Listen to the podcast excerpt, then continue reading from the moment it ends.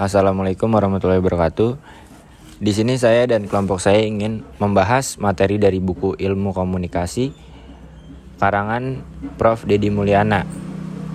Sebelumnya saya ingin memperkenalkan anggota kelompok saya. Saya sendiri bernama Prayoga Bagja Pangestu. Saya Satrio Andalan Kuncoro. Saya Muhammad Hamdani. Dan di sini saya akan membahas materi dari bab 1. Dalam bab 1 terdiri dari beberapa fungsi. Fungsi yang pertama adalah komunikasi sosial dan kedua komunikasi ekspresif dan ketiga komunikasi ritual dan yang keempat komunikasi instrumental. Penjelasan dari fungsi yang pertama adalah fungsi komunikasi sebagai komunikasi sosial setidaknya mengisyaratkan bahwa komunikasi penting untuk membangun konsep diri kita aktualisasi diri untuk kelangsungan hidup, untuk memperoleh kebahagiaan, terhindar dari tekanan dan ketegangan, antara lain lewat komunikasi yang menghibur dan menumpuk hubungan dengan orang lain. Melalui komunikasi kita bekerja sama dengan anggota masyarakat. Di dalamnya ada keluarga, kelompok belajar, perguruan tinggi, RT, RW, desa, kota, dan lain-lainnya. Orang yang tidak pernah berkomunikasi dengan manusia bisa dipastikan akan tersesat karena ia tidak sempat menata dirinya dalam suatu lingkungan sosial. Komunikasilah yang kemungkinan individu membangun suatu kerangka rujukan dan menggunakannya sebagai panduan untuk menafsirkan situasi dan apa pun yang ia hadapi. Komunikasi pula yang memungkinkannya mempelajari dan menerapkan strategi-strategi adaptif atau mengatasi situasi-situasi problematik yang ia masuki. Tanpa melibatkan diri dalam komunikasi, seorang tidak akan tahu bagaimana makan, minum, berbicara sebagai manusia dan memperlakukan manusia lain secara beradab.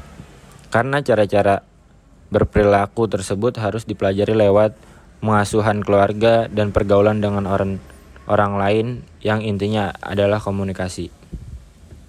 Anak-anak yang karena kecelakaan, kesengsaraan atau karena hal lain tero terisolasi atau terabaikan oleh manusia lainnya akan tampak liar. Perilaku mereka lebih menyerupai perilaku hewan daripada perlakuan manusia. Bahasa mereka sering merupakan suara-suara tidak bermakna seperti teriakan, jeritan, dengkuran, atau gerutuan. Dan suara-suara ganjil lainnya. Maka Victor manusia liar asal Evri, Eviron yang dibesarkan serigala yang hidup akhir abad ke-18 juga makan minum dan berlaku seperti pengasuhnya. Serigala, Sayang, Victor, mati muda. Sesudah ia ditemukan manusia beradab dan dicoba dididik menjadi manusia normal seperti kita. Dan selanjutnya pembentukan konsep diri. Konsep diri adalah pandangan kita mengenai siapa diri kita. Dan itu hanya bisa kita peroleh lewat informasi yang diberikan oleh orang lain kepada kita Manusia yang tidak pernah berkomunikasi dengan manusia lainnya tidak mungkin mempunyai kesadaran bahwa dirinya adalah manusia. Kita sadar bahwa kita manusia karena orang-orang di sekeliling kita menunjukkan kepada kita lewat perilaku verbal dan nonverbal mereka bahwa kita manusia. Dan selanjutnya ada pernyataan eksistensi diri. Orang berkomunikasi untuk menunjukkan diri eksis. Inilah yang disebut aktualisasi diri atau lebih cep lebih tepat lagi pernyataan eksistensi diri.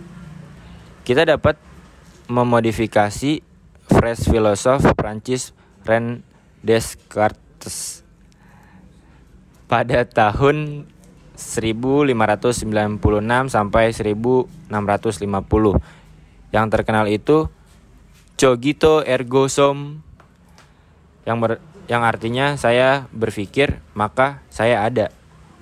Menjadi saya berbicara maka saya ada. Melalui komunikasi dengan orang lain, kita dapat memenuhi kebutuhan emosional dan intelektual kita dengan mem memupuk hubungan yang hangat dengan orang-orang di sekitar kita. Tanpa pengasuhan dan pendidikan yang wajar, manusia akan mengalami kemerosotan emosional dan intelektual. Kebutuhan emosional dan intelektual itu kita peroleh pertama-tama dari keluarga kita, lalu dari orang-orang dekat di sekeliling kita seperti kerabat dan kawan-kawan sebaya.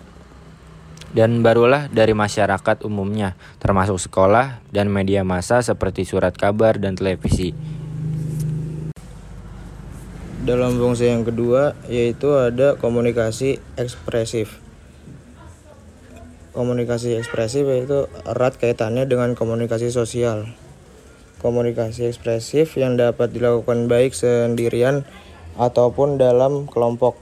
Komunikasi ekspresif tidak otomatis bertujuan mempengaruhi orang lain, namun dapat dilakukan sejauh komunikasi tersebut menjadi instrumen untuk menyampaikan perasaan-perasaan atau emosi kita. Perasaan-perasaan tersebut dikomunikasikan terutama melalui pesan-pesan nonverbal. Perasaan sayang, peduli, rindu, simpati, gembira, sedih, takut, perhatian, marah, dan benci dapat disampaikan lewat kata-kata, namun terutama lewat perilaku nonverbal. Seorang ibu menunjukkan kasih sayangnya dengan membeli kepala anaknya. Seorang atasan menunjukkan simpati kepada bawahannya yang istrinya baru meninggal dengan menumpuk baunya. Orang dapat menyalurkan kemarahan dengan mengumpat, berkecak pinggang, mengepalkan tangan, seraya melototkan matanya. Mahasiswa memprotes kebijakan penguasa, penguasa negara atau penguasa kampus dengan melakukan demonstrasi, unjuk rasa, mogok makan, atau aksi diam. Seorang penjaga toko membakar dirinya di jalan utama di Islamabad hari Sabtu 17 April 1999 sehingga aksi protes terhadap pengadilan yang mengusirnya dari toko tempat ia mencari nafkah. Perasaan bahkan juga bisa diungkapkan dengan memberi bunga, misalnya sebagai tanda cinta atau kasih sayang, atau ketika kita ingin menyatakan selamat kepada orang yang berulang tahun, lulus menjadi sarjana atau menikah atau juga menyatakan simpati dan duka cita kepada orang yang salah satu anggota keluarganya meninggal dunia. Akan akan tetapi kita harus hati-hati dengan jenis bunga yang kita bawa. Di Australia, mawar merah adalah lambang cinta romantik. Di negara kita, bunga Kamboja sering diasosiasikan dengan bunga kuburan sehingga tidak banyak orang yang menanamnya di halaman rumah. Apalagi diberikan kepada orang yang sedang ulang tahun. Meskipun di Bali bunga ini lazim ditanam di halaman rumah dan juga digunakan untuk sesaji.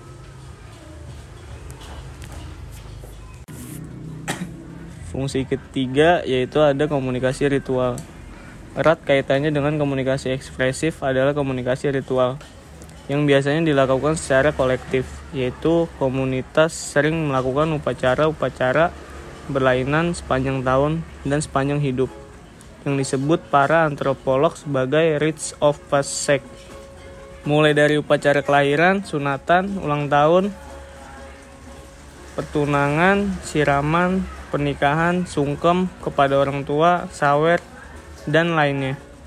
Ulang tahun perkawinan hingga upacara kematian, dalam acara-acara itu, orang mengucapkan kata-kata atau menampilkan perilaku-perilaku simbolik. Ritus-ritus lain seperti berdoa, sholat, sembahyang, membaca kitab suci, naik haji, upacara bendera, upacara wisuda, perayaan lebaran, atau Natal adalah komunikasi ritual. Mereka yang mereka berpartisipasi dalam bentuk komunikasi ritual tersebut menegaskan kembali komitmen mereka kepada tradisi keluarga, komunitas, suku, bangsa, negara, ideologi, atau agama mereka.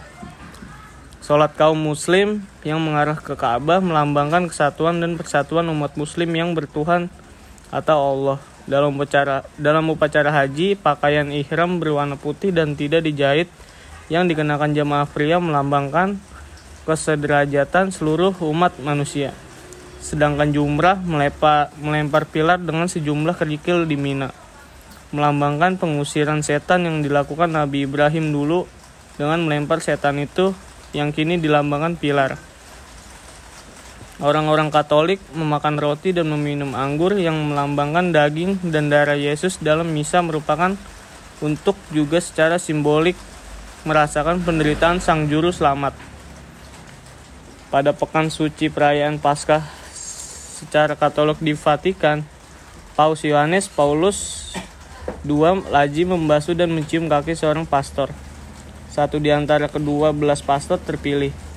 Ciuman paus itu merupakan tradisi setiap Kamis Putih, satu dari empat hari utama perayaan Paskah untuk memperingati perjamuan terakhir Yesus dengan kedua belas muridnya sebelum ia mati di salib. Di Indonesia, beberapa organisasi keagamaan Islam atau partai politik mengadakan acara istighosah untuk mendoakan agar pemimpin mereka menjadi pemimpin bangsa, agar para pemimpin diberi petunjuk atau agar bangsa Indonesia terhindar dari bencana nasional. Fungsi ritual juga tampak dalam acara pelamaran yang dilakukan keluarga calon mempelai pria kepada keluarga calon mempelai wanita. Wakil keluarga pria meminta kesediaan dari keluarga calon mempelai wanita agar putri mereka, putri mereka dijadikan istri calon mempelai pria.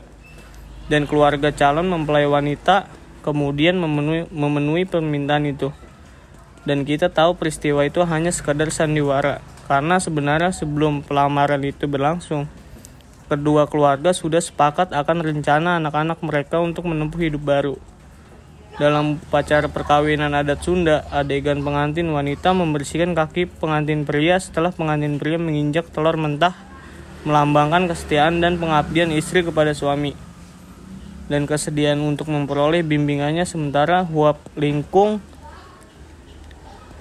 melambangkan bahwa suami istri harus harmonis dan saling membutuhkan saling memberi dan menerima, dan saling menyayangi.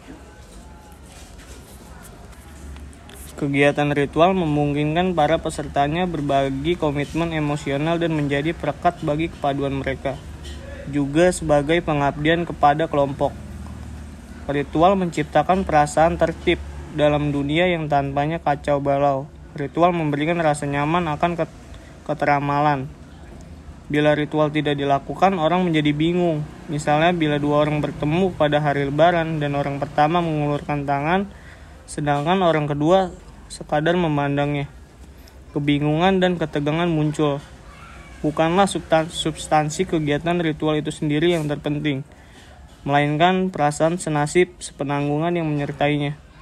Perasaan bahwa kita terikat oleh sesuatu yang lebih besar daripada diri kita sendiri yang bersifat abadi dan bahwa kita diakui dan diterima dalam kelompok mau itu agama, etnik, ataupun sosial. Fungsi keempat, komunikasi instrumental mempunyai beberapa tujuan umum, yaitu menginformasikan, mengajar, mendorong, mengubah sikap dan keyakinan, dan mengubah perilaku atau menggerakkan tindakan dan juga menghibur. Bila diringkas, maka kesemuan tujuan tersebut dapat disebut membujuk atau bersifat persuasif. Komunikasi yang berfungsi memberitahukan atau menerangkan to inform mengandung muatan persuasif dalam arti bahwa pembicaraan menginginkan pendengarnya mempercayai bahwa fakta atau informasi yang disampaikannya akurat dan layak diketahui. Ketika seseorang dosen menyatakan bahwa ruang kuliah kotor, pernyataannya dapat memujuk mahasiswa untuk membersihkan ruang kuliah tersebut. Bahkan, komunikasi yang menghibur secara tidak langsung membujuk halayak untuk melupakan persoalan hidup mereka. Sebagai instrumen, komunikasi tidak saja kita gunakan untuk menciptakan dan membangun hubungan namun juga untuk menghancurkan hubungan tersebut. Studi, studi komunikasi membuat kita peka terhadap berbagai strategi yang dapat kita gunakan dalam komunikasi kita untuk bekerja lebih baik dengan orang lain demi keuntungan bersama. Komunikasi berfungsi sebagai instrumen untuk mencapai tujuan-tujuan pribadi dan pekerjaan, baik tujuan jangka pendek ataupun tujuan jangka panjang.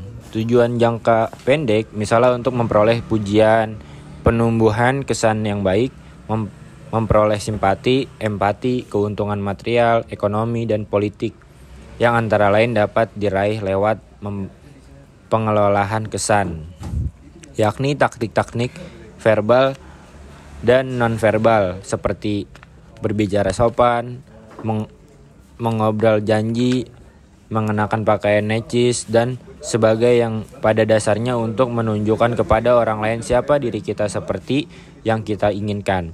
Taktik itu misalnya lazim dilakukan politikus yang berkampanye politik.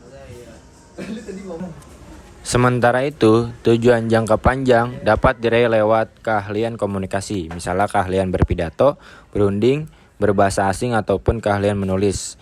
Kedua tujuan itu tentu saja berkaitan dalam arti bahwa berbagai pengelolaan kesan itu secara kumulatif dapat digunakan untuk mencapai tujuan jangka panjang berupa keberhasilan dalam karir, misalnya untuk memperoleh jabatan kekuasaan, penghormatan sosial, dan kekayaan. Terima kasih. Sekian pembahasan dari kelompok kami. Wassalamualaikum warahmatullahi wabarakatuh.